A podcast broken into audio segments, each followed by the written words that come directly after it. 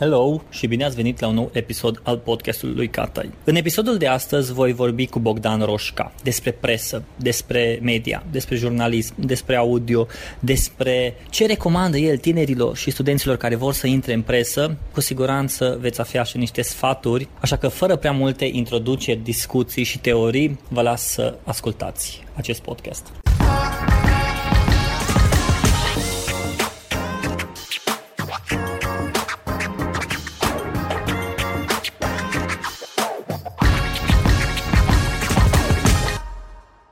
Salutare, prieteni! Și bine ați venit la un nou episod al podcastului lui Catai. Astăzi vorbesc cu Bogdan Roșca. Cu Bogdan am un trecut foarte frumos, pentru că la un moment dat am vrut și noi să facem un podcast din joi dimineața la ora 8, cum se numea? Old School Digital, Old School Digital Nation. Da, da eu da. eram partea cu Old School, știi? Tu aveai partea asta de Old School. Da, da, da. Și acum între mine și Marian Hurducaș să vedem cine era Digital și cine era Nation. Păi el e Nation, tu ești digital. da, cam așa. Bogdan, pentru ăia, doi, trei oameni care ne ascultă, ea spune, cine ești, ce faci, cu ce te ocupi, ce pasiuni ai? Sunt uh, jurnalist de radio din 1995. Ce înseamnă asta? Jurnaliștii se împart în trei categorii. Jurnaliști de presă scrisă și jurnaliști de audio-vizual. Audio e partea de radio, vizualul e partea de televiziune. Foto, video. Asta e definiția old school. Acum sunt și jurnaliștii de online, dar care pot fi asimilați ca un mix între cele trei. Da? Ei scriu texte cum se scria pentru ziar și își ilustrează textele cu foto sau cu video, deci cum se face pentru vizual. Okay. Mai puțin cu audio. În online știi bine că e mai complicat cu audio în online, fiindcă oamenii folosesc informații și le citesc în medii în care nu dispun de suficient timp sau liniște în jur ca să și asculte ceva. Cam atât. Ce să zic mai mult de Zi, despre... Îți place, ai pasiune pentru muzică. Jurnalismul radio a venit pe fondul pasiunii mele pentru muzică. E o chestiune pe care o cultiv de foarte, foarte mulți ani. Cred că din copilăria mea când părinții mei imprimau de pe discuri vinil pe bandă trupe ca ABBA, Bonnie M, Baccarat și Pink Floyd. Am vrut să mă fac medic, n-am reușit, dar uh, nu, nu-mi pare rău. Am ajuns într-un moment în care chiar am ajuns să conduc un studio de radio. Cum ai ajuns? În primul și în primul rând am câștigat un concurs pentru postul de manager în anul 2013. Cred că era un pas firesc în cariera mea, ținând cont de vechimea pe care o aveam în branșă unde am făcut absolut de toate. Recunosc, n-am făcut uh, emisiuni de muzică populară și transmisii sportive, fotbal și basket, doar raliuri. Dar cam orice am făcut. Am prezentat buletine de știri, emisiuni matinale, emisiuni de zi, emisiuni de noapte, absolut orice am făcut în, în radio. În 2013 mă ocup de managementul radio. Acum, după atâția ani, sunt și lucruri bune și lucruri rele pe care le-am văzut și le-am trăit, dar e un pas înainte orice experiență, știi. Eu adun doar ce, doar ce e pozitiv din experiențe de genul ăsta și clar o situație de genul ăsta în care lucrez cu aproape 100 de colegi schimbă mult percepția despre relații interumane, despre lucru cu oamenii. Meseria e tot aia, mi-e tare dor însă să o fac așa cum se face, în sensul să stau la pupitru, să vorbesc, să pun muzică, să intru într-un, într-o interacțiune cu ascultătorii. Cred că mai merge chestia asta acum, în 2017, când online-ul s-a schimbat așa și s-a democratizat atât de mult, până la urmă un jurnalist crea conținut și da distribuia conținutul pe diferite platforme, fie vorbind de radio, fie vorbind de presă. Și astăzi cu online am început să democratizăm că oricine poate să facă. Uite, la mine, eu acum mă pun să fac o emisiune radio online, că de fapt asta lumea când prieteni de mei pe Facebook care n-au nicio treabă cu online, cu marketingul din astea și ziceau, bă, ce e la podcast? Și răspunsul meu era ca un fel de radio online. Ziceam, bă, o să te ascult. Întrebarea e că acum că s-a democratizat toată treaba asta, crezi că, o să fie, crezi că e destul de greu să pornești o emisiune radio cum aveai, cum emisiunea radio vechi, în care puneai muzică, ascultai muzică la cerere, chestii din astea? E o întrebare în care amesteci foarte multe lucruri. În primul rând... E bine, că așa mie îmi place da, ciorba ungurească. Da.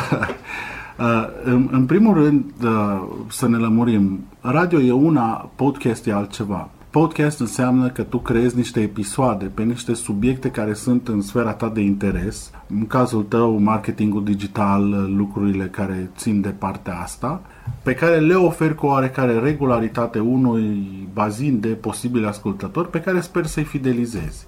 Acum, radio, dacă vorbești, trebuie să vorbești de un broadcast non-stop și nu ne legăm de felul în care merge pe unde herțiene uh-huh. sau pe online, în care ai cam același obiectiv, să-ți fidelizezi un public, ca el să vină spre canalul tău de radio și, de ce nu, dacă reușești să vizi niște publicitate pe canalul respectiv, să câștigi și niște bănuți. Scopul e același, calea e diferită. Democratizarea presei. Acum, democratizarea presei este o temă care îi preocupă atât pe cei care activează în social media, Facebook și Google, știi bine, au o preocupare față de presa tradițională pentru că această presă tradițională folosesc canalele lor de comunicare pentru a-și ridica produsele, oarecum depind de ei. Pe de altă parte, presa tradițională se sperie de faptul că nu mai au uh, consumatori care vin pe calea tradițională, adică nu mai se vând ziare, scade audiența TV, scade audiența radio în mod clasic, adică nu se mai uită lumea la televizor, nu mai stă să asculte o emisiune de radio. Din îmbinarea asta, până acum a ieșit un parteneriat, însă în state știu că există deja o asociere a principalelor publicații de presă scrisă care vor să impună Facebook-ului și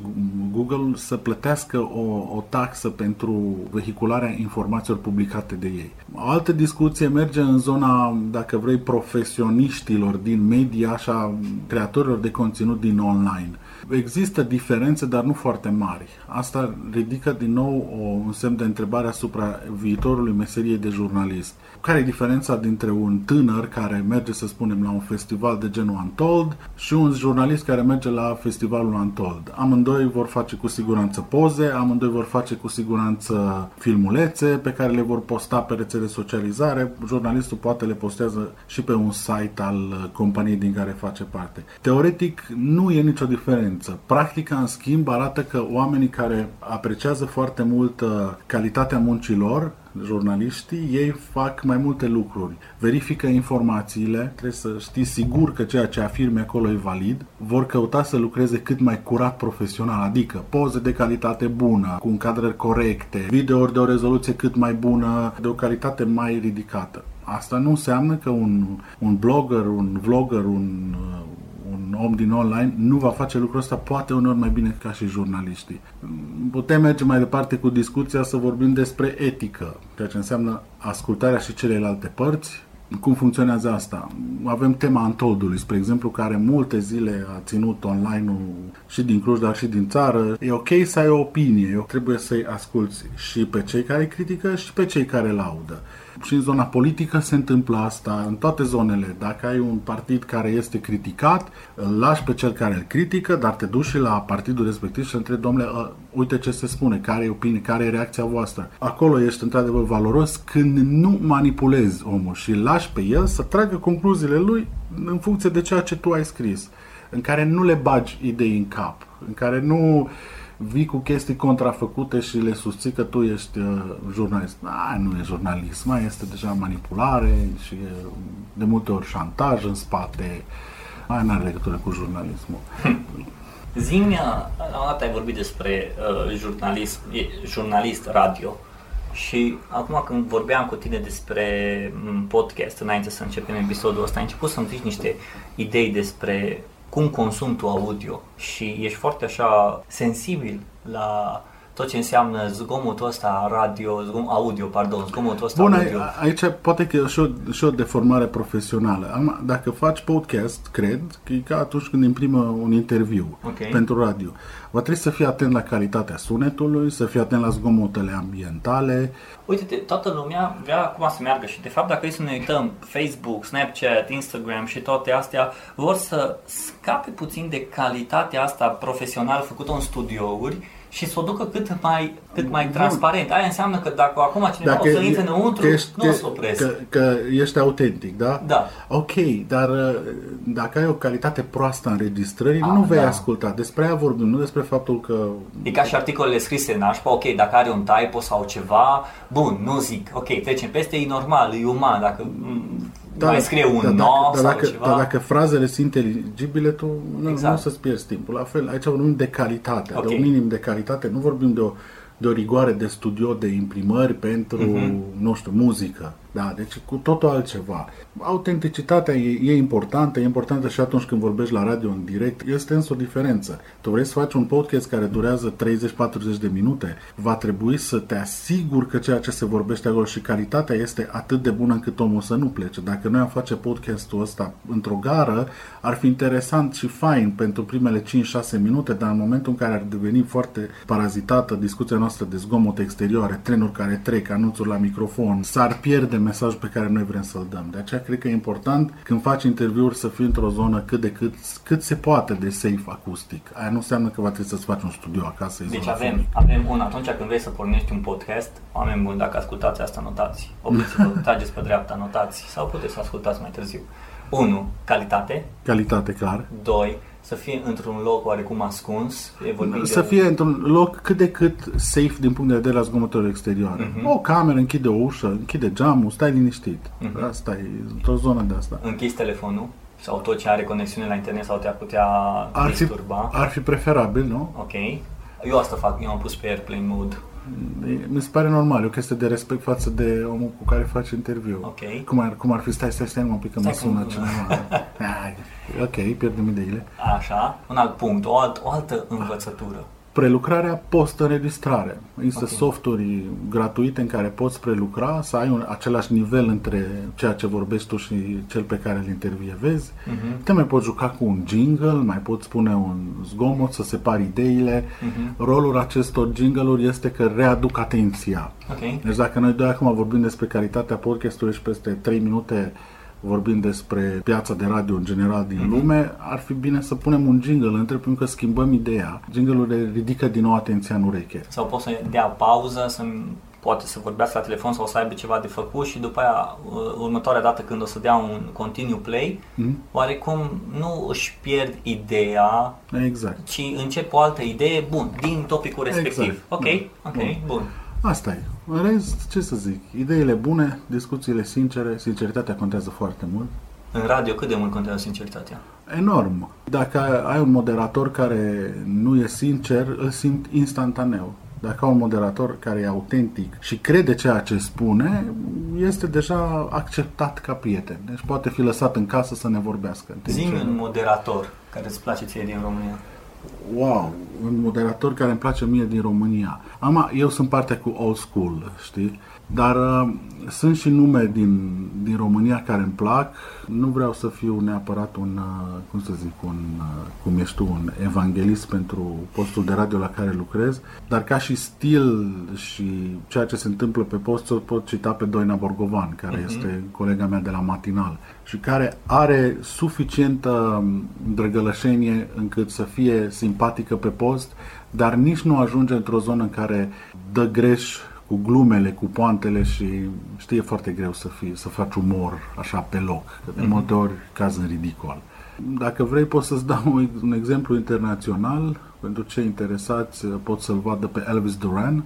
Elvis Duran lucrează la un post de radio din New York, e cel mai bun matinalist din lume. L-am cunoscut la un uh, Radio Days Europe Serios? Da, tipul este, mă așteptam în primul și în primul rând, fiindcă doar îl auzisem, nu văzusem, nu-l văzusem, mă așteptam să fie un tip uh, foarte tânăr, din contră, e trecut de 50 de ani, dar are o vitalitate extraordinară la uh-huh. microfon și face ca lucrurile să fie foarte dinamice, foarte haioase, dar și foarte, să curgă foarte bine. E un super, super profesionist. Nu cred că există în lume oameni care pot să facă ce face el în câteva secunde. Știi? Asta e o chestie în care cu care te naști până da, la urmă și cred oricum că, te educi cu timpul dacă da, îți găsești deci oarecum vocația. El a făcut foarte mult, are foarte mulți ani de radio în spate uh-huh. și dar e un om senzațional din punct de vedere al manierei de prezentare, a felului în care vorbește cu invitații să ia.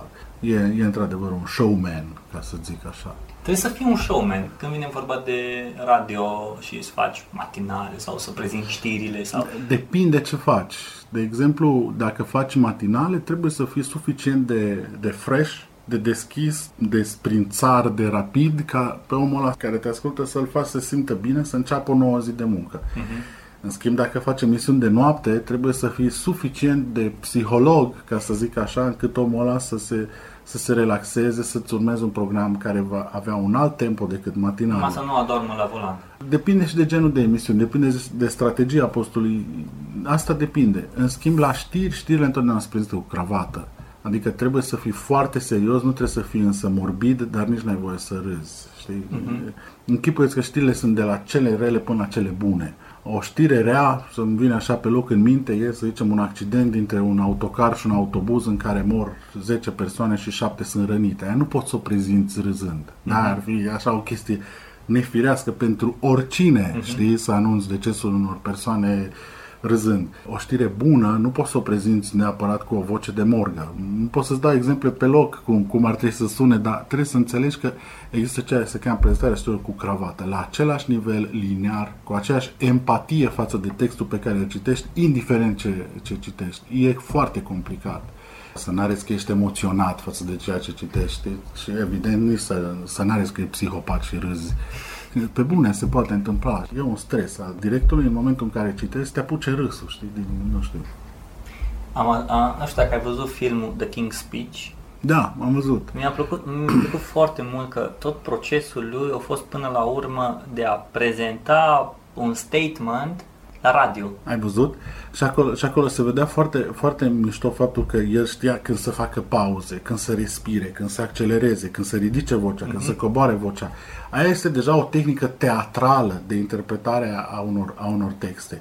Ai textul în față, începi într-un anumit fel, îl termini într-un anumit fel, accentuezi anumite lucruri, faci pauze ca și de gândire, să spunem, da, în timp ce citești textul ăla, tocmai pentru a lăsa oamenii să-și, să-și formeze o reacție, oare ce urmează, te creezi un suspans, ai o parte mai mult de, de teatru. Vorbirea curentă înseamnă cum vorbim noi acum, în care nu joci teatru, știi? Exact chestia asta uh, vorbeam cu Diana când am fost la Auschwitz și am, ne-am dus acolo, ne-a prezentat și cred că cine ne-a prezentat a fost un profesor de istorie, ne prezenta, după aia ne întreba și lăsa câteva secunde. Deci nu a fost genul ăla, aici avem asta, aici avem asta, aici s-a întâmplat asta și așa mai departe. Și prezenta și oarecum a intrat, ne, ne făcea să gândim. Păi asta e ideea. Și era atât de tare, bun, era frică, bă, mă duc acolo în Polonia, cine știe ce uh, profesor de, care încearcă să vorbească în engleză și de fapt el nu știe să vorbească foarte bine în engleză. Am avut frică asta, dar când a venit tipul și ne-a prezentat, pur și simplu am rămas gură cască, ne-am uitat, l-am ascultat și știa când să facă pauză,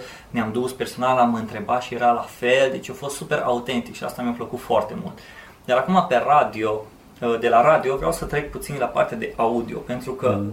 dacă să ne uităm acum, piața se schimbă foarte mult, tot ce înseamnă industria se schimbă foarte mult și nu știu ce m-a apucat pe mine cu proiectul ăsta, cu podcastul și sunt foarte curios de industria audio. Industria audio crește foarte mult, mai ales de când s-a lansat Alexa, Google Home și toate astea și Personal Voice Assistant și Google a lansat, o, o, o dat drumul la o statistică, de fapt nu la drumul, a publicat o statistică mm-hmm pe mobil, unul din cinci căutări sunt uh, căutări vocale pe mobil. Și tot mai mult audio crește și mi se pare că audio oarecum este singurul conținut pe care poți să-l consumi pasiv. Da, exact. Și mi se pare extraordinar. Bun. Asta, uh, e, asta e și argumentul pentru care n-a murit radio atunci da. când a apărut televiziunea, știi? Ok. Și asta mi se pare extraordinar că în 2017 uh, vedem la nivel internațional o îmbrățișare a trendului ăsta audio foarte mult, fie că vorbim de podcast, fie că vorbim de radio, uh, radio fie că radio, vorbim da? de, de, de mm-hmm. ceva, oricum tu știi pe radio că știi cum, cum funcționează, eu acum vorbesc despre online. Dar uh, ce mi se pare interesant că cu siguranță în România o să fie undeva în câțiva ani, nu știu, să zicem undeva în vreo 5 ani, 6 ani o să înceapă cineva să gândească, ok, va trebui să lansăm o emisiune audio online pentru oamenii care poate nu au timp să, să citească articolele noastre sau să uite la videoclipurile noastre, dar în timp ce fac cumpărături sunt dispuși să asculte o, o emisiune. Și singurii pe care i-am văzut acum pe online, care oarecum intră pe online, sunt cei de la Europa FM, nu, uh, să, nu sunt singuri, poate ăștia vezi tu mai bine. I-am văzut în top, i-am văzut în top. Aha. În top. Deci da. m-am uitat cine e în top. Bun, avem pe cei cu, cu muzica de la Kiss FM și toate alea, nu, nu intru în da. categoria da. lor. Dar oarecum pe ei am văzut emisiunile lor, au pus și pe, i-au pus și pe, pe podcast. Uh-huh. Acum, ce aș vrea de la tine? Să-mi povestești puțin importanța asta audioului, de cum a început și unde o fost și unde o să ajungă, pentru că îți foarte curios, da. tu ca și om de radio, da, ok. cum vezi? Vezi audio. Eu, eu pot să-ți spun, nu, nu știu unde o să ajung, asta cred că nimeni nu știe, fiindcă piața asta, în general, când vorbești de online, se schimbă dramatic. Mâini, Nici da. n-apuci să-ți dai seama de ceva. În primul și în primul rând, aș vrea să îți fie foarte clar că nu mai poți rupe în clipa asta radioul de online. Deci, un radio făcut exclusiv pentru emisie on-air, din punctul meu de vedere, este sortit eșecului.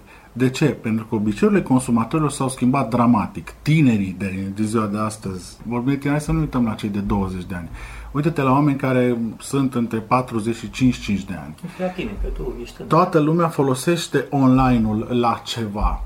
Okay. Ascultăm radioul în mod pasiv, cum spui tu, dimineața, matinalul, când ne pregătim de școală. Dar nici atunci nu se mai ascultă pentru că oamenii dau drumul la televizor se învârt în jurul lui și ascultă ce vorbesc ea la televizor, chiar dacă nu se uită la, la ecran. Prin urmare, folosesc televizorul ca radio. În clipa în care tu vorbești despre, despre radio în mod tradițional, emisie pe unde și nu ajunge în online, tu vei rămâne tributar unor ascultători care au o mică reținere în a folosi online-ul nu au tablete, nu au telefoane mobile, pentru ei radio acolo pe frigider îi dă drumul. Din păcate, generația acestor oameni este foarte îmbătrânită. În mod natural ea va dispărea, pentru că au 65 de ani plus. Și atunci îți pun întrebare ca și ca post de radio, ce faci tu ca să îl atragi pe tânărul ascultător și ca brand, ca notorietate de brand și ca vânzări dacă vrei să faci publicitate și și ca, știu eu, ca și instituție, dar media, dacă tu mai existi în fața unora care sunt toată ziua în online. Diferența dintre radio și ce se întâmplă în online vizual este că în momentul în care ai timp și aici vreau să remarc foarte pe bune și să trag un semnal de alarmă celor care stau pe Facebook în timp ce conduc, stau cu ochii în telefon, uite că sunt destul de mulți, ai timp să te uiți la, la, un, la un ecran, în momentul ăla tu vrei să vezi trei lucruri, text, foto și video. Și atunci apar articolele de presă sau postările care includ un astfel de lucru. Textul trebuie să fie foarte scurt, să spună tot în primele trei rânduri, omul nu mai stă să dea click pe ea ca să deschidă un articol de șapte pagini, deci el vrea să știe din start totul ceea ce înseamnă. Asta are un efect pervers, pentru că oamenii devin, devin foarte superficiali. Ei fac scroll pe ecran, da. văd titlurile, văd titlurile, nu mai interesează absolut nimic, nu mai stau să gândească la nimic. De aici este, eu cred că este o vulnerabilitate informațională a, a mediului online. Pe audio, în schimb, cum ziceai tu, în zone pasive, vrei să asculti ceva. Sunt audiobook-uri. Da? Te duci Cluj București, bazi compact discul și asculti textul cărții citit de o voce, de om, de teatru, de cine Poate chiar de autor? Poate chiar de autor și asculti textul respectiv și ți-ai îmbogățit bagajul de cunoștință ascultând chestia aia. La fel și cu podcasturile. Ele iarăși pot să spună ceva în plus într-un domeniu în care ești tu interesat. Dacă ar fi să vorbim despre radio în mașină, sau în, în pasiv, atunci deja trebuie să ne hotărâm despre ce vorbim. Vorbim despre un radio de talk, deci de vorbe, în care ai foarte multe emisiuni de dezbateri, de actualități și așa mai departe, sau vorbim de un, un radio de muzică. În momentul în care vorbim de talk, trebuie să știi că este cel mai greu radio de făcut din lume. Gândește să vorbești 24 de ore non-stop. Hmm. Nu tu ca persoană, dar asta sigur conținut. Ai 5-6 colegi care fac asta cu cine vorbiți 24 de ore, 7 zile pe săptămână, 365 de, de zile pe an. Există cineva la nivel există, internațional? Există la nivel internațional. Cine? Este un, este un post de talk în New York care e foarte tare, dar e singurul, cred că, din lume care au bătut chestia asta. Aia sunt niște băieți cu foarte multe circunvoluțiuni care au reușit să-l facă. Și după aceea, ce e cel mai simplu, pentru că radio în general înseamnă muzică, este să dai muzică, dat fiind faptul că odată cu internetul s-a ieftinit foarte mult accesul la industria radio. Deci nu mai depinzi de emițători, de semnale, lucruri care costă mult un investitor, dai drumul la un post de radio pe internet. Sunt milioane de astfel de posturi de radio. Acolo diferența o face muzica felul în care este ea mixată. Toți dau Katy Perry, toți dau, nu știu, Michael Bublé, toți dau uh, hiturile momentului. Diferența o face rețeta în care ele sunt amestecate. Asta e deja o meserie întreagă, ne mai trebuie două podcasturi pentru asta. Nu e o problemă, rezolvăm. Și, uh, și, și moderația, dacă există moderație. Adică cel care prezintă muzica. Dacă te uiți, posturile care sunt foarte puternice, hai să vorbim despre Apple Music, okay. ei preferă să aducă un host, o gazdă care este deja un nume. Păi asta ar fi, asta ar fi o chestie Dar foarte mișto pentru este... branduri care ar vrea să intre, de exemplu, pe podcast. Gândește, emisiune prezentată de Alice Cooper, emisiune prezentată de Dead Mouse 5, Am văzut, 5. era pentru Beats. Da. Ei la un moment dat au lansat exact, pe Beats și erau cu, nu mai știu cu cine, cu Pharrell și cu mai mulți acolo. Lenny Kravitz. Păi mult mulți. mai ușor vedetele alea Înțelegi? aduc alte vedete. Și atrag o, o, o anumită notorietate, știi? Uh-huh.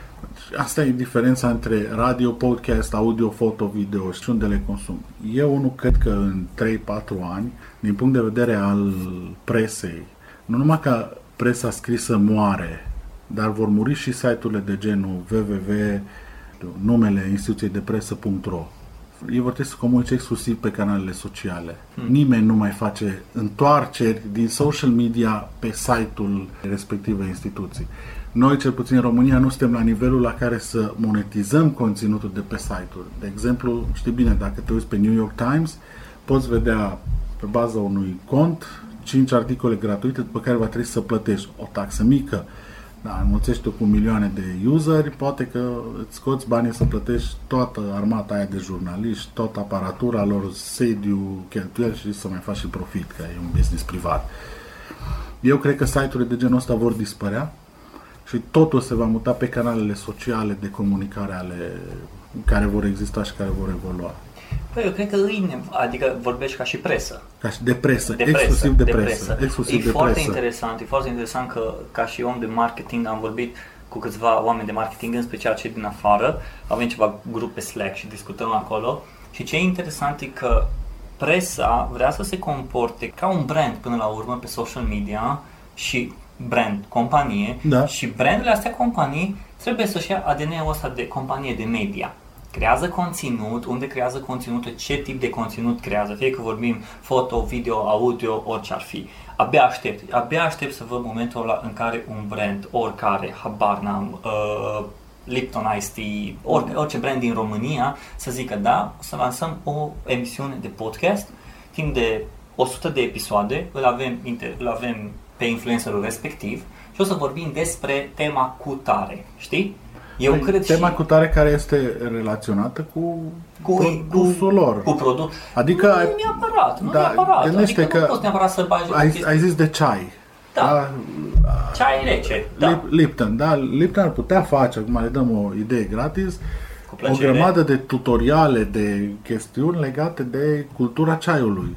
De la cum se consumă exact. el în Asia până la cum au scăpat uh, britanicii invadatori în în Statele Unite că aveau ceai și reușeau să-și da, fiarbă apa, tu, tu te duci puțin pe partea asta de istorie, eu m-aș duce puțin și pe partea de, ok, cine e audiența noastră? Hai să zicem că audiența lor sunt 18-25 de ani. Zic acum o chestie, cu ce se confruntă? Astea sunt cele 3, 4, 5 probleme. Ok, cine sunt cei care ar putea să vorbească aici, de cele aici, 4, inter, aici intervin marketerii. Exact, asta ziceam, că deja aici dacă, sunt companii de media. Dacă marketerii definesc foarte bine conținutul pe care îl vor de la o companie de media, așa, se, po- se poate face face. Exact. Despre asta e vorba. Totul este foarte deschis și în, în continuă mișcare. Marea mea tristețe este că sunt foarte mulți profesioniști buni în domeniu, care însă, din păcate, rămân încremeniți într-o schemă de a lucra care nu se mai vinde, care nu mai face vânzări, care nu mai este atractivă. Păi de jurnaliști de care jurnaliști. Nu, nu vor să îmbrățișeze trendul ăsta de online, ok, da, bun, da, da, da. am făcut ziar, ok,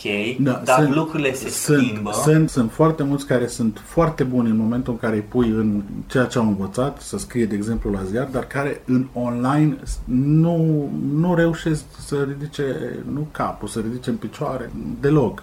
Sunt fie absenți din uh, online, fie fac greșeli care îi arată că sunt începători și necunoscători și imediat publicul de online îi sancționează, deși ei sunt jurnaliști foarte credibili în momentul în care, în care iau creionul în mână și scriu ce au descris. Și ce crezi că ar putea ăștia să facă?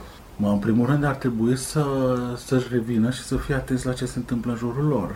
Nu cred că poți să mergi ca jurnalist mai departe dacă n-ai un cont de Twitter, un cont de Facebook, de partea vizuală mai musai un Instagram, nu cred că poți să, să supraviețuiești. Răspunsul e foarte simplu. De exemplu, Twitterul meu, feed-ul meu de Twitter este populat în general cu agenții de presă străine, cu influenceri din media internațională. În clipa în care ai un atac la Bataclan, de exemplu, noi pe radio am făcut un articol atunci din tweet-uri din ceea ce se întâmpla acolo și am pus două fotografii pe care le-am preluat de la un coleg din Franța. Nu l-am cunoscut în viața mea, i-am scris pe Twitter cine sunt și că dacă îmi dă voie să preiau două din fotografiile lui de la fața locului. Răspunsul a fost afirmativ, buf, am plecat cu articolul. Poți fi prin intermediul acestor rețele în mii de alte zone. Înainte de anii 90, ca să faci o fotografie pe film, trebuia să pleci de la sediu până la locul respectiv, să faci poza, să te întorci, să o developești și să o publici. Acum nu e nevoie, poți să ai niște conexiuni de genul ăsta în orice colț al lumii, unde practic tu nu poți să ajungi în secunda 2 ca jurnalist, fiindcă depinzi de transport, de costuri, de rezervare la hotel, gândește-te. A fost atacul din Franța, că tot am vorbit de el. Toată media era atentă pe asta, dar erau 4-5 instituții care au reușit să-și trimită într-un timp record Că deja mergi la o săptămână după, hmm. corespondenți la fața locului. Toată lumea stătea și urmărea ce făceau băieții aia, deja trimiși de alte instituții și ce făcea publicul din zonă. Hmm. Deci marile trusturi fac treaba asta și BBC-ul face treaba asta fără nicio problemă. Ai vorbit despre jurnaliștii care nu-și găsesc locul în lumea digitală.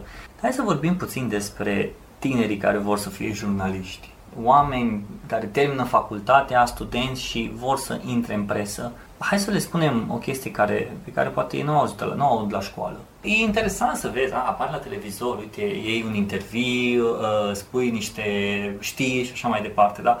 Cred că ăștia astăzi industria s-a schimbat extraordinar de mult, în special pe presă și ce e interesant e că foarte mulți încă primesc învățătură de la old school. Dar de, la very, de la very old school. De la, da, și ajung, Ok. De multe ori, chiar la un moment dat am vorbit cu cineva, student la jurnalist și am întrebat, ok, ce vrei să faci? Vreau să scriu. Perfect. Ai blog? Nu. Scrie pe blogul ăla. Ai Facebook? Da. Și ce faci pe Facebook-ul ăla? Am intrat pe Facebook și erau poze, chefuri, chestii de genul. Și am zis, stai puțin, tu dacă vrei să lucrezi în presă, eu cred, orice, eu cred că orice director de presă, dacă ar veni un student și ar zice, bă, uite, am un blog de 5 ani scriu pe blogul ăsta, din știrile din zona respectivă mm. și ce uite, eu vreau să fac chestia asta. Nu cred că directorul ăla, tu de exemplu, te-ai mai uitat la CV-ul ei. Nu, cu siguranță. Deci, să ne înțelegem, meseria în sine, ai zis televiziune, da? Televiziunea. Ea s-a schimbat din punct de vedere al tehnicii enorm. Dacă în urmă cu 10-15 ani trebuia să mergem cu un car de televiziune, cu cabluri, cu lumini, mm. cu camere video care mai mari ca dulap. Ai făcut asta? Eu personal am lucrat cu colegii din televiziune care lucrau pe aparatură de asta veche, dar ui, astăzi te duci cu o cameră care îți încapă în poșetă, e de mărimea unei unei palme, are LED pentru lumină, imprimă, imprimă 4K, deci din start ești la un alt nivel tehnic. Exact. Un singur lucru rămâne neschimbat. Cel care pune întrebările dacă vei pune întrebări relevante pentru el. Adică, stai în față cu un, un om pe care căruia iei interviu. Dacă tu nu intuiești în mintea ta care sunt întrebările pe care îi le-ar adresa publicul tău, toți oamenii care seara se vor uita la respectiva televiziune, n-ai nicio șansă să-i cucerești. Asta e un sfat și pentru ăștia care vor să facă podcast, de exemplu, pentru Pe... interviu. Eu o să iau, pod... eu o să iau sfatul ăsta cu siguranță. Pentru chiar toți. Mai e o chestiune. Deci tu când vorbești cu un om trebuie să știi care sunt principalele lui preocupări, care este, hai să spunem așa, meseria lui, unde e el bun, unde e el slab, ce, ce a scăpat din vedere, ce a cucerit, înțelegi, ca să poți să jonglezi cu toate aceste lucruri, să pui întrebări nu neapărat incomode, dar să pui întrebări care oferă niște răspunsuri lămuritoare și din interesul publicului tău. Uh-huh. Deci trebuie să știi că tu stai în față și vorbești cu omul ăla pentru că ai un public în spate. Asta e unul. Și doi la mână, cultura generală este foarte importantă. Nimeni nu poate să fie expert în, în toate domeniile. Dar trebuie să ai habar despre majoritatea dintre ele. Trebuie să știi și ce înseamnă metabolism, trebuie să știi și, ce, și cine a fost Cehov, trebuie să știi și cine a fost uh, Ioan Paul al II-lea. Trebuie să ai o cultură generală. Trebuie să ai o cultură generală. Cea mai simplă recomandare în context pe care o dau este cititul. Cititul clasic.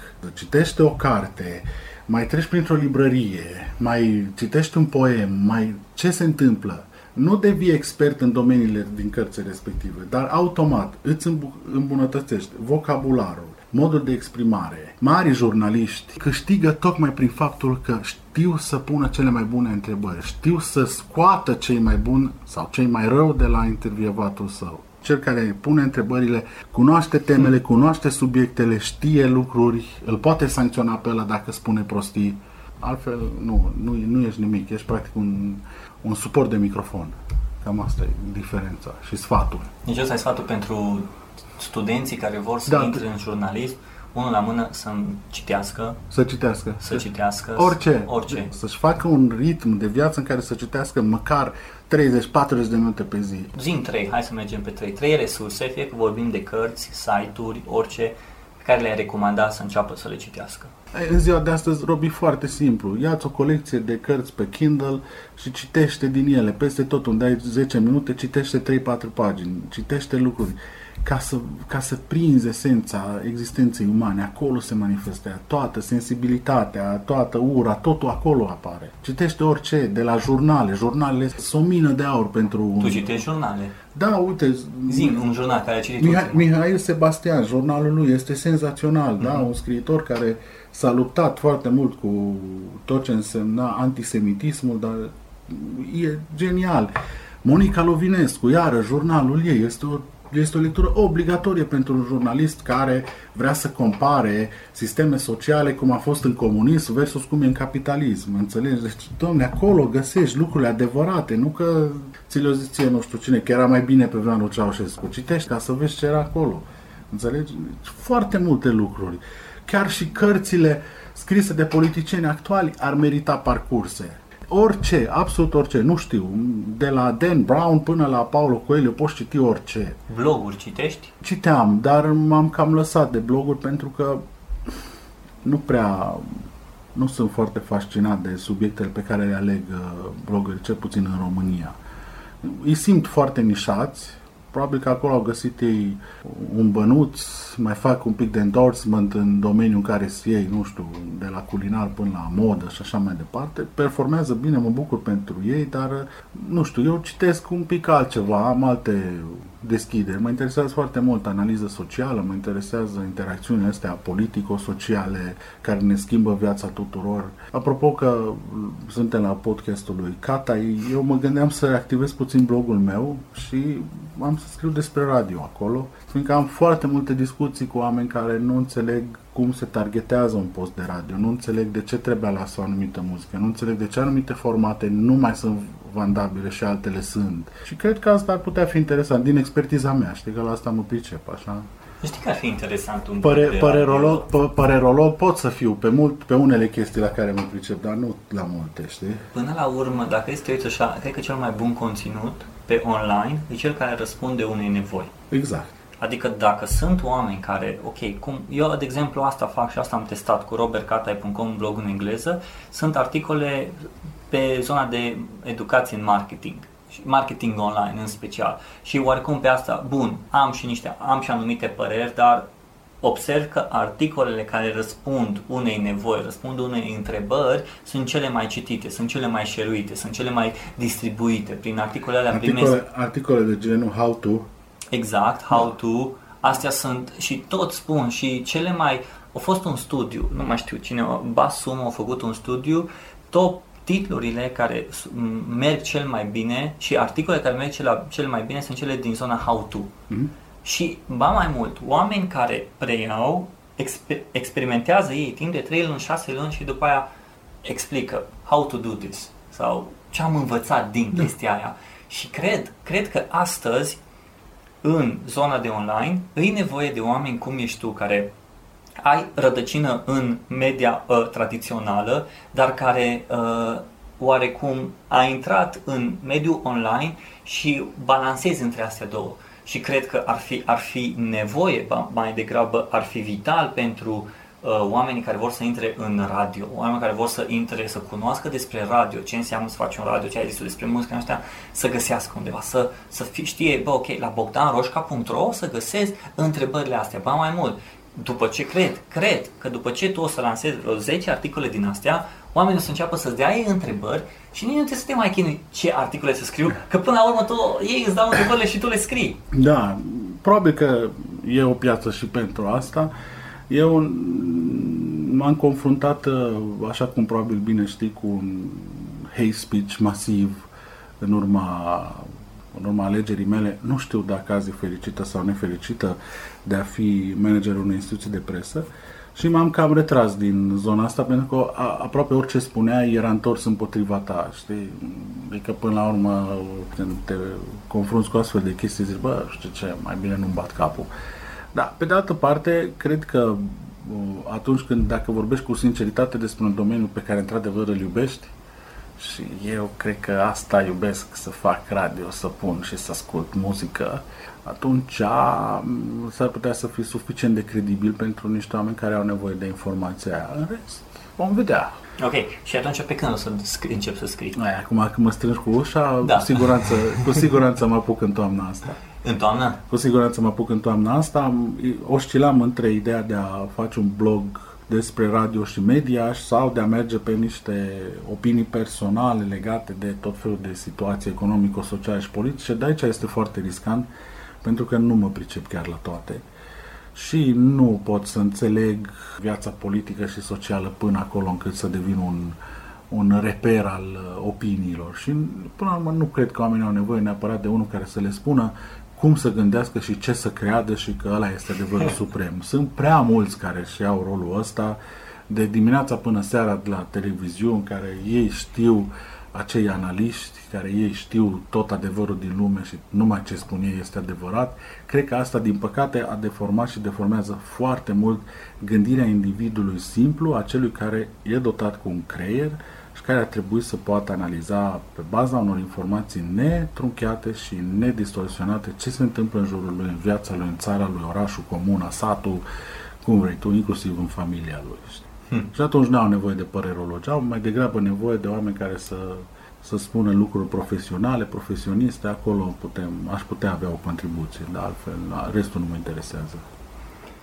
Deși, deși zi, înainte zi. de întrebarea ta, să știi că majoritatea jurnaliștilor își doresc să devină editorialiști. Opa. Să, da, să devină un fel de guru al domeniului și al presei în care ei emit un gând pe hârtie și toată lumea zice wow, Adică un fel de scrisori deschise, nu? Un fel, nu știu. Ia exemplele actuale. Nistorescu, CT Popescu, deci... CTP? CTP, da, știi, oameni care, domnule, când spunem noi trebuie să oprească toată lumea loc. Bă, nu e așa, știi, oamenii nu-și conduc viața după treaba aia. după ce spune, ciuvică în televiziune, sunt mulți de ăștia care sunt părerologi de profesie, dar, dar nimeni nu știe ce îi recomand, de fapt. Părerea lor. Ca să ai o părere trebuie să ai timp să acumulezi lucruri. Dar dacă tu de dimineața până seara stai într-un studio de televiziune, bă, eu nu cred că tu ai văzut ce știri sunt afară. Nici nu cred că ai participat la o întâlnire, la o conferință de presă, la un eveniment în care tu să fii acumulat informații și zici, domnule, am fost acolo și eu cred că stai toată ziua și îți dai părerea, părerea, părerea, părerea în fața unor reflectoare, încep să devii foarte necredibil.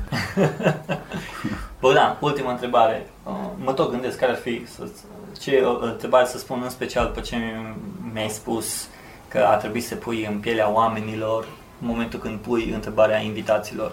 Eu știu că mi-a plăcut foarte mult interviul ăsta, deși am venit așa să discutăm despre podcast, chestii tehnice, despre chestii da. tehnice. Da, cum trebuie să sune. Exact, am zis, bun, hai să vorbim, hai să luăm un podcast și până la urmă cam asta vreau să fie podcastul, podcastul lui Catai. Discuții și idei despre ce știe omul să facă cel mai bine. Eu am spus despre marketing și viață, dar cred că asta a intrat mai degrabă în, în, în partea de vieții. Păi, cred că și viața în sine e o, are o componentă mare de marketing, nu? Exact. În, în permanență încerci să te vinzi celorlalți. La grădiniță încerci să fii ăla care, uh-huh. care duce mingea și toată lumea să joacă cu el în clasele primare să se uite cea mai drăguță fată la tine, deci iarăși vrei să fii un lider. Când ajungi în liceu, da, să te concurezi cu colegii tăi, să intri primul la facultate, al doilea, al treilea, să obții un job, un fel de concurență asta care se bazează pe marketarea propriei persoane. Încă o dată îți spun, nu cred că poți să vinzi ceva sau să marketezi inclusiv propria persoană, fie că vorbim de jurnalist, fie că vorbim de podcast, dacă nu ești autentic și dacă nu ai o valoare interioară proprie, nu ai tu acumulate niște experiențe pe care să le spui, să le împărtășești celorlalți. Deci, cred că fără asta nu poate funcționa niciun fel de marketing personal. Hmm. Nici nu mai am nicio întrebare. well done. Pentru că până la urmă tu, tu ai făcut concluzia. Oameni buni, acesta a fost interviul cu Bogdan Roșca. Nu știu a câtele episoade să fie. Vedem. Vom vedea. Așa că să-l urmăriți pe Bogdan Roșca pe Twitter, pe Facebook, pe Instagram și să-l presați să dea drumul la bogdanroșca.ro Ok. Vă mulțumesc. Și eu.